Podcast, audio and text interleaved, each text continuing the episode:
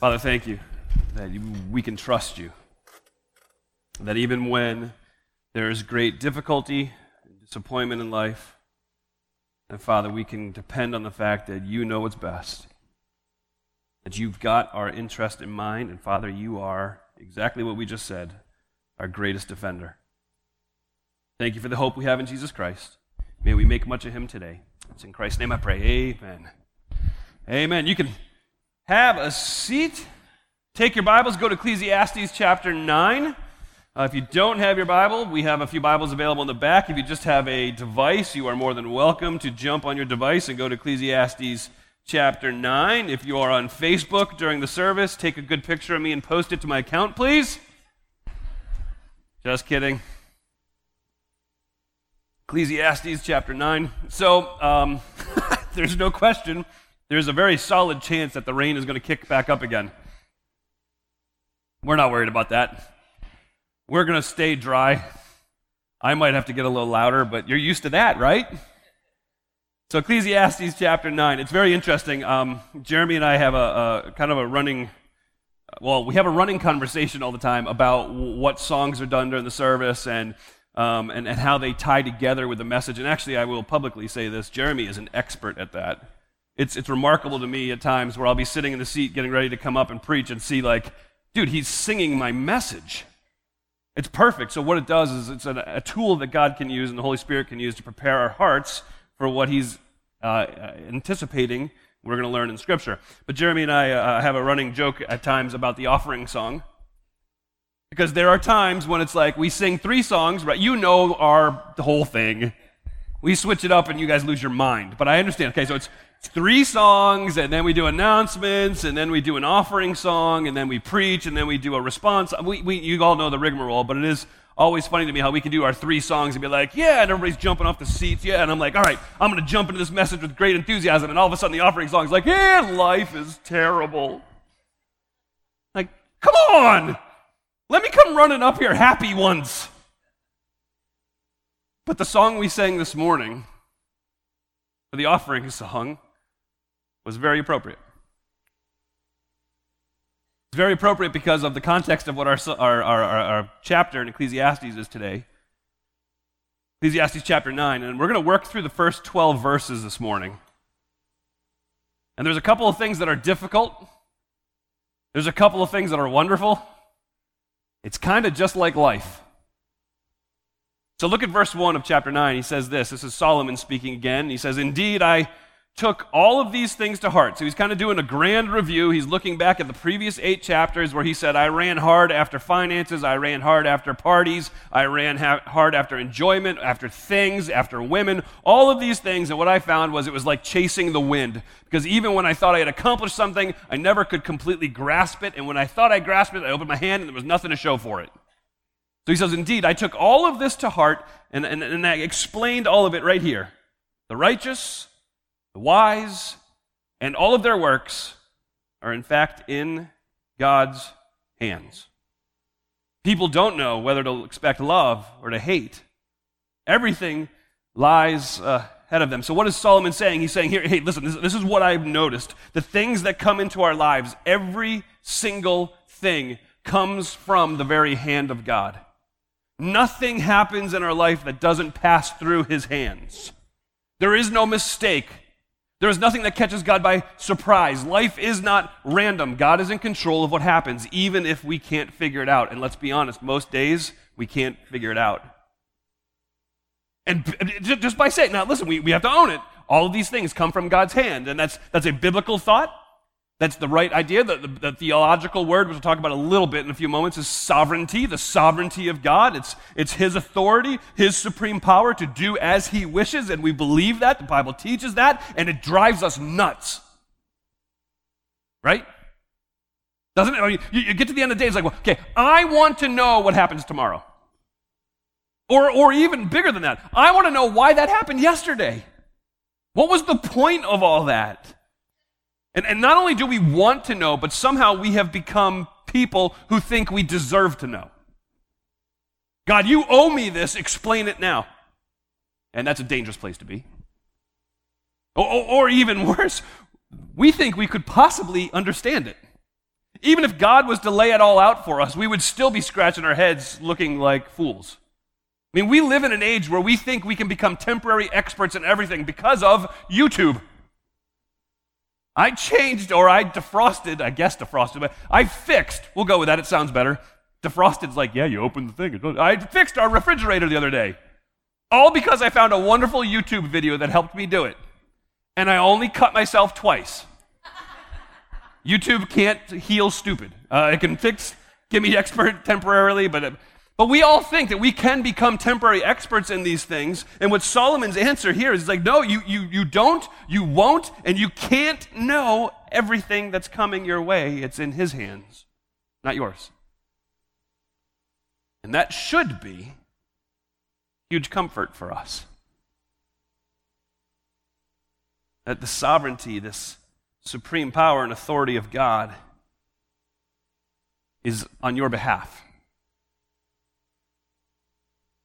That God's not impotent to bring about real change. That God is never surprised. God is never left helpless. God never takes a nap and wakes up and says, What did you do? Like parents often do. God knows what's happening right now.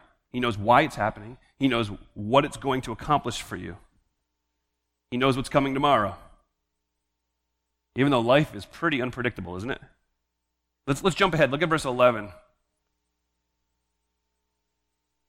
Verse 11 of chapter 9. We'll go back to um, verse 2 here in a couple seconds, but uh, this ties together with verse 1. It says this again I saw under the sun that the race is not to the swift, the battle is not to the strong, bread to the wise riches to the discerning, favor to the skillful. Rather, time and chance happen to all of them. Let's be honest, man. Life is unpredictable at best. When you go to watch a race, which runner do you think it is that's actually going to win? The fast one, right? Uh, that does not happen all the time. So you go back to the 2008 Olympics in Beijing.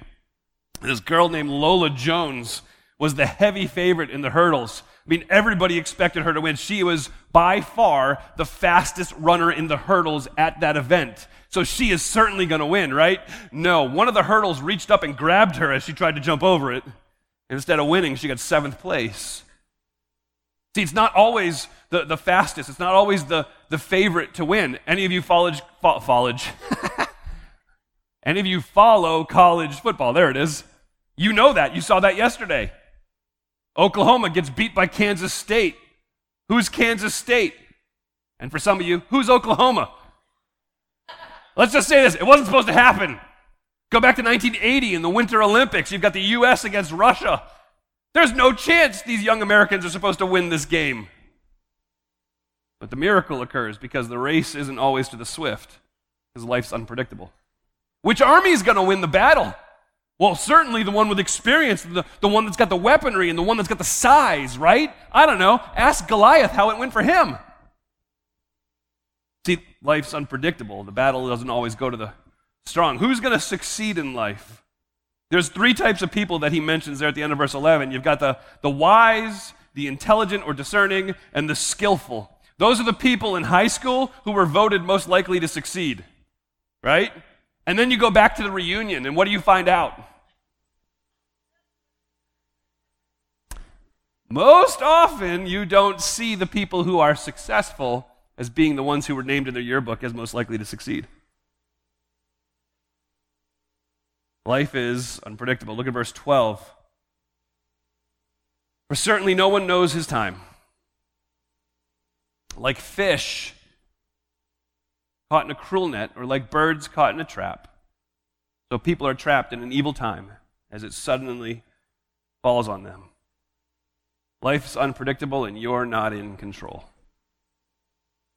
I mean, what he's talking about there is these sudden events. And we could apply it accidents, tragedy.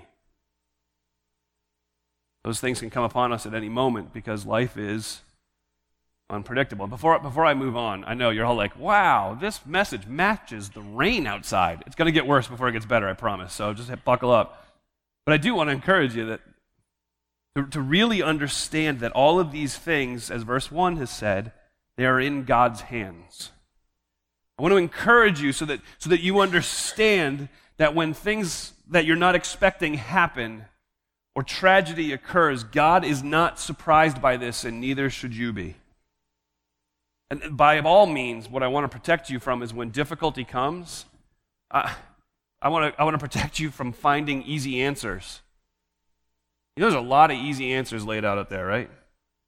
There's a whole group of people who promise that if you, if you do your best and work really hard and you're a good Christian, then you'll experience good health, great prosperity, wonderful happiness. Your marriage will flourish. Your kids will get straight A's. Your marriage will have no problems at all. You won't get sick. It sounds like this just occurred to me, so this is probably not something I should say, but I'm going to say it anyway. It's a Christian version of Napoleon Dynamite's uh, campaign slogan. Oh, some of you already know it. All right. Live right and all your dreams will come true. I'm not doing the dance for you, but if you live right, all your dreams come true. What that is, is, is a version of Christian karma. And I'm going to tell you this right now. If there is a disease in the local church today, including Uniontown Bible Church, it is that a number of you believe in Christian karma. It's uh, if I live a certain way, do certain things, don't do other things, go to church enough, give enough in the plate, then I've set myself up for great success. Just like Job, right? There's no more man, no man more upright than Job. And then his life is taken apart one thing at a time. No, no, no. Just like John the Baptist, right? Man who stood in the face of the king and called out evil for what it was and was given a full bank account as a result. Beheaded. See, in karma says you, you, what you do is going to determine what happens next. What that is saying is you are sovereign. And what we need to understand is what Solomon's saying is I looked at all these things, what I have realized is God alone is in control.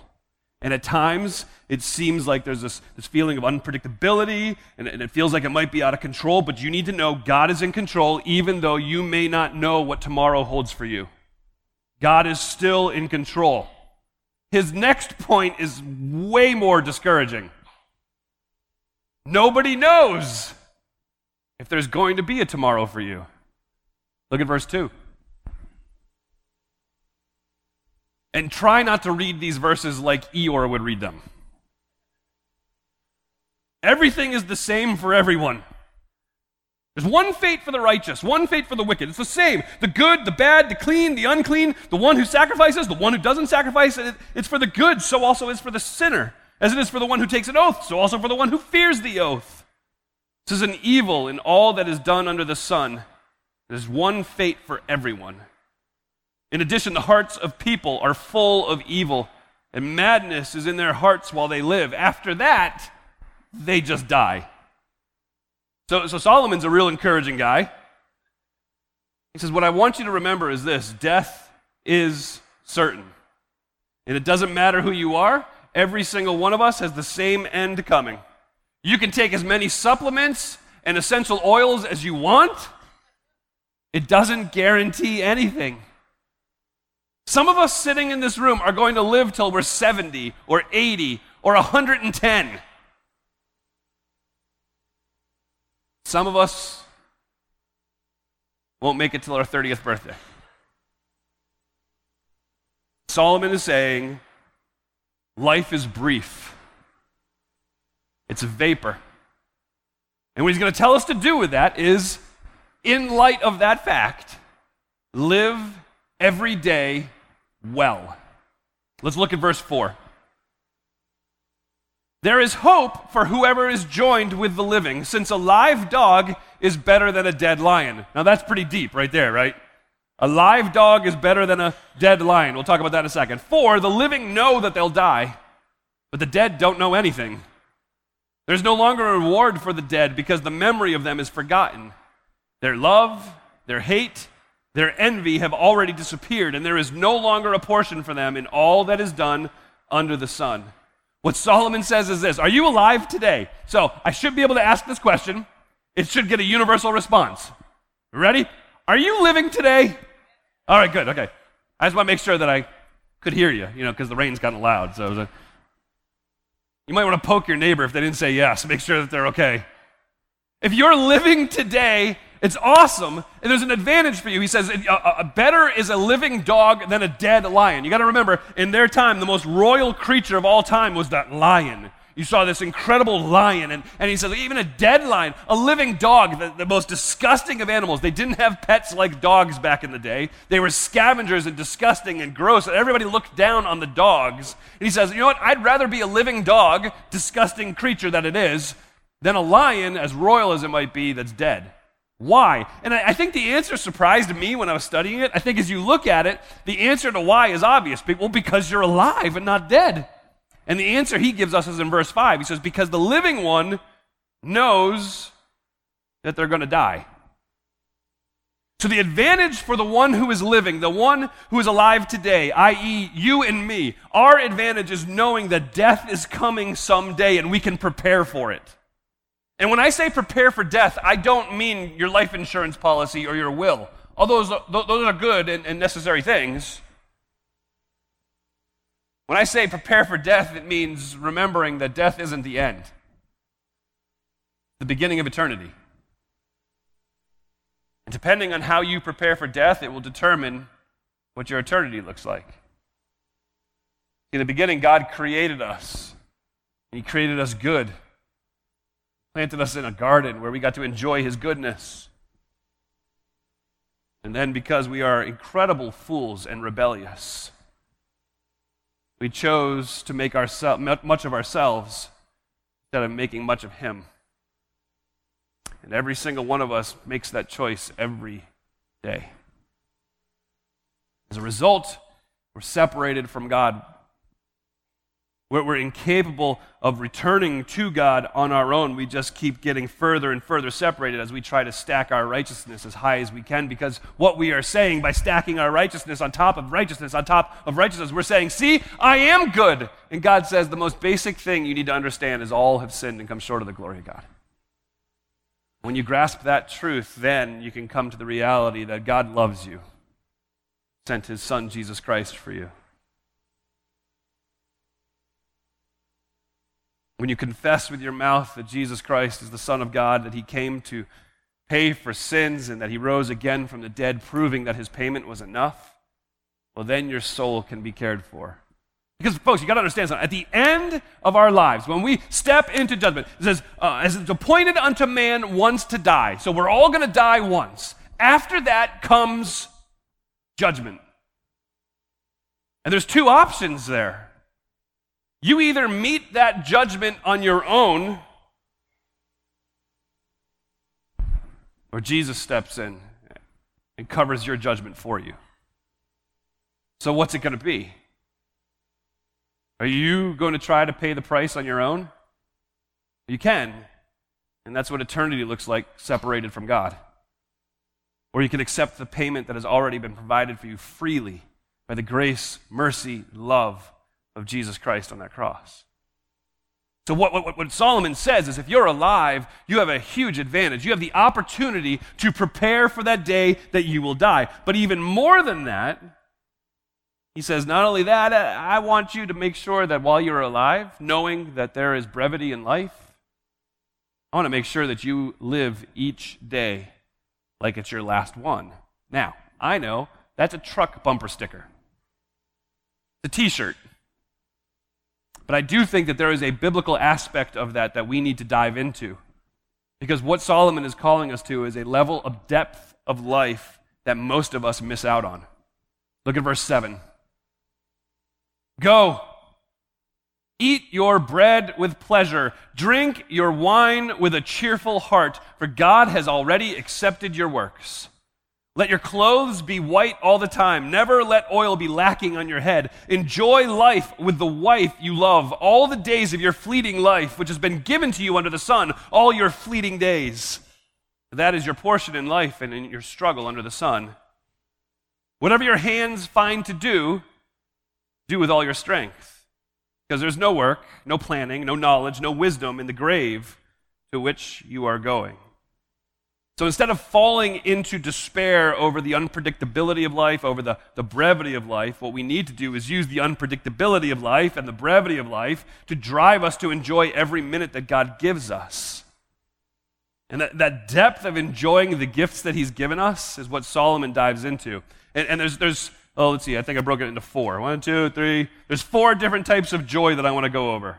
Starting in verse 7, he talks about this awesome joy that I call edible joy edible joy. I love that so much of worship is so much of, of, glorifying God, so much of enjoying His gifts is wrapped up in the things we get to taste. Don't you? I love the fact that, that you can take different things and mix them together and have this glorious explosion on your taste buds. What would life be like without taste buds? Boring. Terrible. Last night, I came last night after a wedding. I had eaten plenty of food at the wedding, but I got here and my wife walked over with this little tray of delightfulness that was from Papa Joe's. And the smell of the nachos and the jalapenos, I was like, glory, I'm going to get really fat. There is something amazing about the character of a God who gives us the opportunity not just to eat food, but to eat food that is good. There is something about the character of God that says, I don't want you just to survive, I want you to enjoy. I mean, is there, okay, so, okay, little, little, you're going to see how very unhealthy your pastor is. Okay. I love bacon. Hallelujah. Give me a glory. All right. well, hey, you guys are clapping. All right, I expected a little response. That's surprised, but I like it. I love bacon. Bacon's wonderful. In fact, Thursday, oh, nope, Friday night, uh, my son had a soccer game. We hadn't eaten dinner yet. We went home. My daughter and I in the store, and I was like, girl, you know what we're doing? Bacon and eggs. And bacon was big and thick and, and really fatty and really, really, really, really bad for you, but oh, baby, it was awesome. But I got to experience at the wedding last night, thanks to Mr. Rob Pusteri over here, bacon inside of another of my favorites, macaroni and cheese. Now, the only thing that could have made you slap your mama over that was throw some jalapenos in there, and then you're like, woohoo! That's food. That's living, but that's, that, that's it. It's enjoying those moments. Man, we are such goobers. Our idea of a fancy meal at this point, because we are running life at such a breakneck speed, is stopping at McDonald's. Uh, and, and listen, I do not, I gotta be careful. I can get struck by lightning by saying this. I know, the Lord knows I am not being a her- heretic or stopping at Chick fil A. I know Chick fil A is God's restaurant. I understand that, okay? but, but, folks, do you really enjoy it when you're scarfing it down and giving yourself heartburn because you're eating? I don't know about you, but when I drive and eat at the same time, I tend to eat as fast as I'm driving. Right? So if I'm in the back road, I'm like, a little munch there, grab a little fry. But if I'm in the highway, I'm like, all right, all right, all right. It actually intimidates the people around me, I found, so it's kind of cool. But that's what we do. That's our idea of a good meal. Stop it. And, and you don't have to love bacon. You don't have to love steak, medium rare, with butter melted on top of it and garlic. yeah, you don't need to love all those things. But, but for you, it's something. And it's a gift from God. The food itself is a gift, the ability to enjoy it is another gift. We're not talking about gluttony, even though it may sound like I am. and, and, okay, all right, I know, makes people uncomfortable. It says wine. It must have been talking about Welch's grape juice. No, it wasn't. No, absolutely. There, there is a responsibility and a carefulness that must be taken by all of us the proverb, the wise man sees evil coming and hides himself, is a realistic proverb we must continue to apply in our lives. If it's going to lead us to sin, then by all means we should walk away and walk away quickly. But God has given to us a precious gift that, if used in the right context with the right motive, is something that we can enjoy and have it roll past the cup in front of us to the God who gave it to us as we worship Him for that gift. Probably just opened a huge can of worms, but that's all right. Let's go to verse 8. Let your clothes be white all the time. Let never let oil be lacking in your head. Not only is he commanding us to live a life that is marked by edible joy, He's telling us you need to live a life that is marked by visible joy. Visible joy. In this time, the, the white garments were a, a symbol of joy. When people were sad, they'd put on their sackcloth, they'd throw ashes on their head. And, and, you remember in the New Testament, you get to Matthew chapter 6, Jesus tells people who are fasting, He's like, stop, stop looking miserable. Wash your face and anoint your head with oil. Why? Is there some special spiritual power in that moment when you anoint your head with oil? Eh-eh. That was do your hair, throw some cologne on, scrub up a little bit. You stink. Fix it. People shouldn't be able to look at you and be like, oh, he must be fasting because, woohoo, it's been a few days since he showered. The idea is this is a picture of oil. Your face should be shining. There's people who think that in true spirituality, there's no room for joy. There's people who believe that one of the fruit of the Spirit is grumpiness. No, it's not. I have said it a million times and I'll say it a million more. There is no other group of people who should be more joyful and happy every day than those who know and love Jesus Christ and have been found by Him, adopted into His family. It's like the teacher here is saying, listen, get out the nice clothes from the back of your closet. You got hair, do it.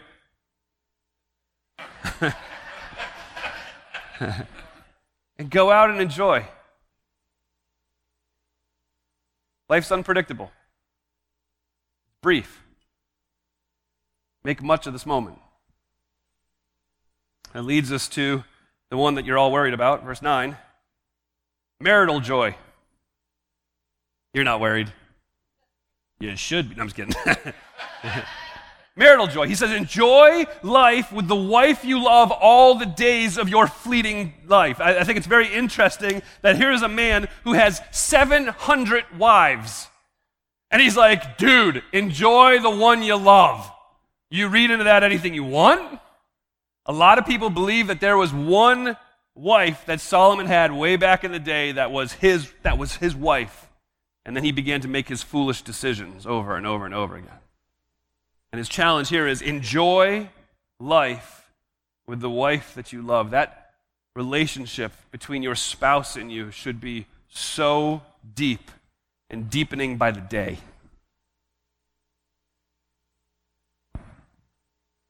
It's both of your jobs, husbands and wives. And we all need to do better. I need to do better.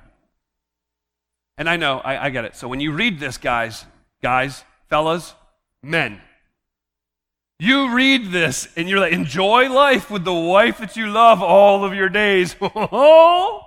I know what it's talking about. We read this and we instantly think about that beautiful gift God has given us the ability to serve our wives by doing the dishes, right? Isn't that where your mind goes? Of course not. It goes to that beautiful gift that God has given us in physical intimacy, in the sexual relationship within marriage. And that is a gift. It's not a gross thing. Um, we're doing a Bible study on Wednesday nights uh, called Mingling of Souls. It's a marriage Bible study, and we, the, one of the videos we were watching this week cracked me up because it's true. In the church, we tend to look at the sexual relationship in marriage one of two ways. We either look at it as it's like the greatest gift ever and it becomes an idol, or in church, we preach about it and teach about it, and we're like, ew, it's gross, icky, gross. No, don't even talk about it. Don't even talk about it. Save it for the one you love. Well, how is that a gift for the person you love when you're looking at it as being gross? We have a, we have a, a focus problem. It's a gift that is meant for both procreation and pleasure. We talked about that about a year ago, right? But, but there's something else that I think is important we remember. The physical intimacy between husband and wife is also meant to mend your souls together. Unlike any other relationship, that's why 1 Corinthians 6 is so very clear that, that fornication should not happen. Because when uh, uh a man joins a woman outside of the bounds of marriage and then it tears apart, what it does is it affects your soul. But on the flip side of that, within the marriage relationship, it mends your soul together. Matt Chandler uses the phrase mingles your souls into into one. But, but we need to remember that not only do we enjoy it because of that, but we have to remember that that sexual relationship doesn't stand on its own. It, it, it's found within the context of a friendship between spouses. So, so let me push on this significantly. Well, I, I, ladies, do you know the things your husband enjoys doing during the week? Men, do you know what your wife enjoys doing during the week? I mean, when you fell in love and got to the place where you were engaged, it was because you did all of these things leading up to that moment. It's amazing to me how, how people get into their marriage and they're like, yeah, well, it's, just, it's just gone. The spark is gone. Well, do you write each other notes anymore? You wrote each other like 40 notes a day in college. Do you call her on the phone? Do you show up with flowers? Do you bring her the chocolate she likes? Do you let him watch the television show he wants to watch? I mean, those are all the things you did when you were trying to look good for him so that he would ask you to marry him. They're all the things you did, guys, in order to deceive her into thinking you were something right? But then we get into marriage and we're like, oh, the spark is gone. It's because you stopped planting the good seeds. Start planting the good seeds and find your relationship grounded in friendship. But the beautiful part about a marriage relationship, you're not just grounded in friendship, you're anchored in covenant. You're anchored in covenant. Covenant is a commitment to the other person no matter what. I'm not leaving, period. That is one of the reasons I would say husbands and wives don't ever use the D word, divorce, ever, under any circumstance, in any argument, because it's not an option. Covenant means I am, I have seen, I have seen how crazy you are, and I'm not going anywhere. I have held your hair while you had morning sickness and were being morning sick.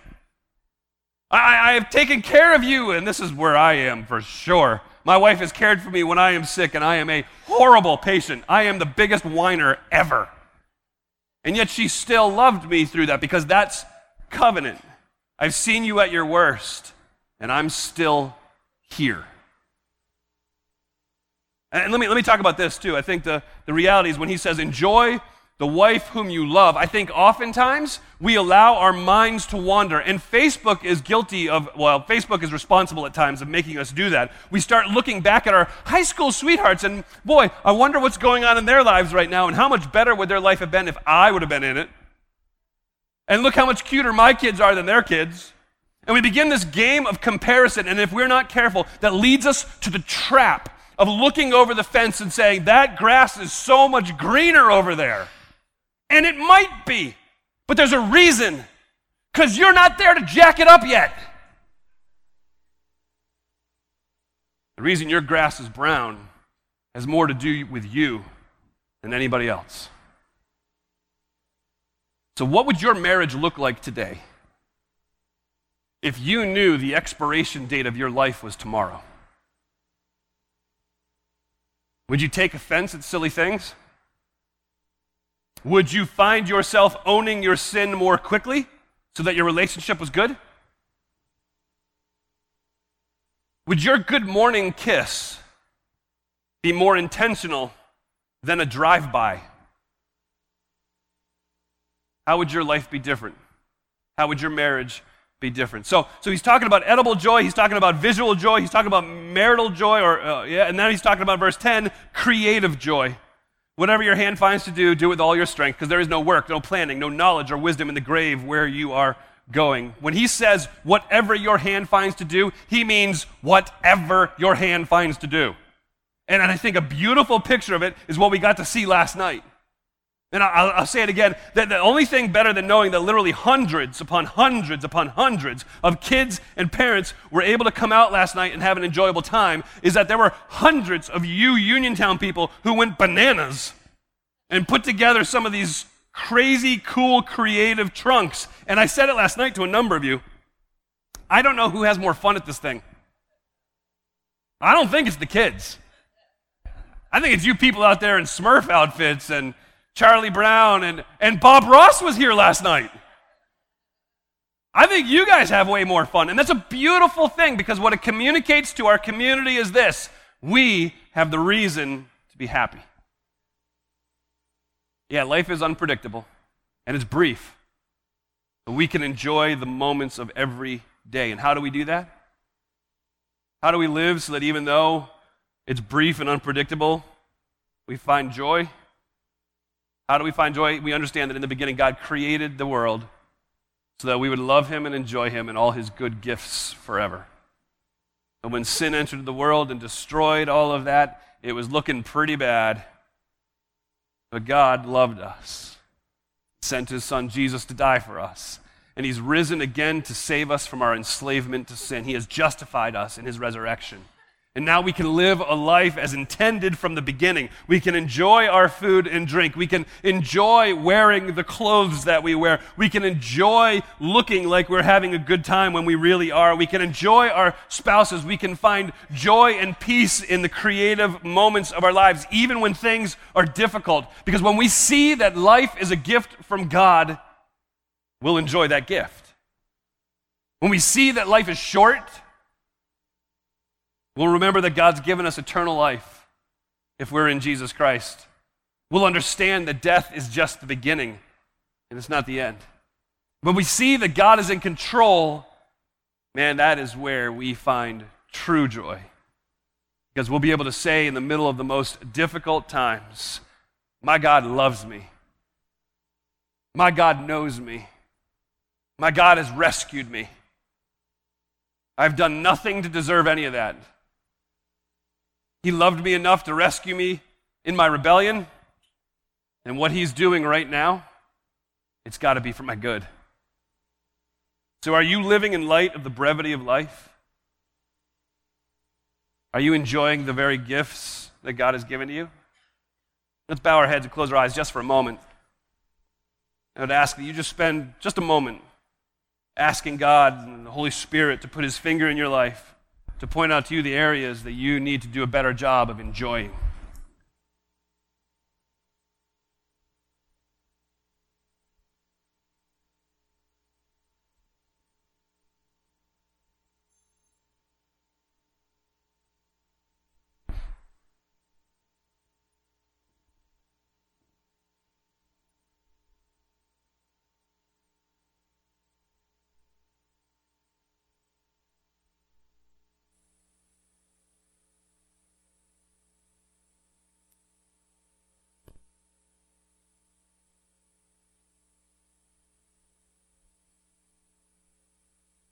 Father, thank you for your word. Thank you for the encouragement that's there. I know, God, today was kind of different. Uh, competing with rain, um, dealing with fatigue, and then hearing some, some really difficult things. That, that difficulty and trials and heartache and hardship uh, is indeed part of your plan. God, none of us desire that. But God, we, we, we need to remember that you can be trusted. So, Father, give us the faith that we don't have.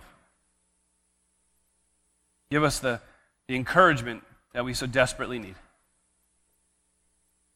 Lord, I pray for the one who might be here this morning who doesn't know Christ as Savior. I ask that even in these closing moments as we sing, that they would simply fall down on their faces before you and cry out for you to save them. And for those of us here who don't, do know you, have known you for some time, Lord, may we remember how very good you are to us, and may we celebrate you well. For it's in Jesus' wonderful and matchless name I pray. Amen.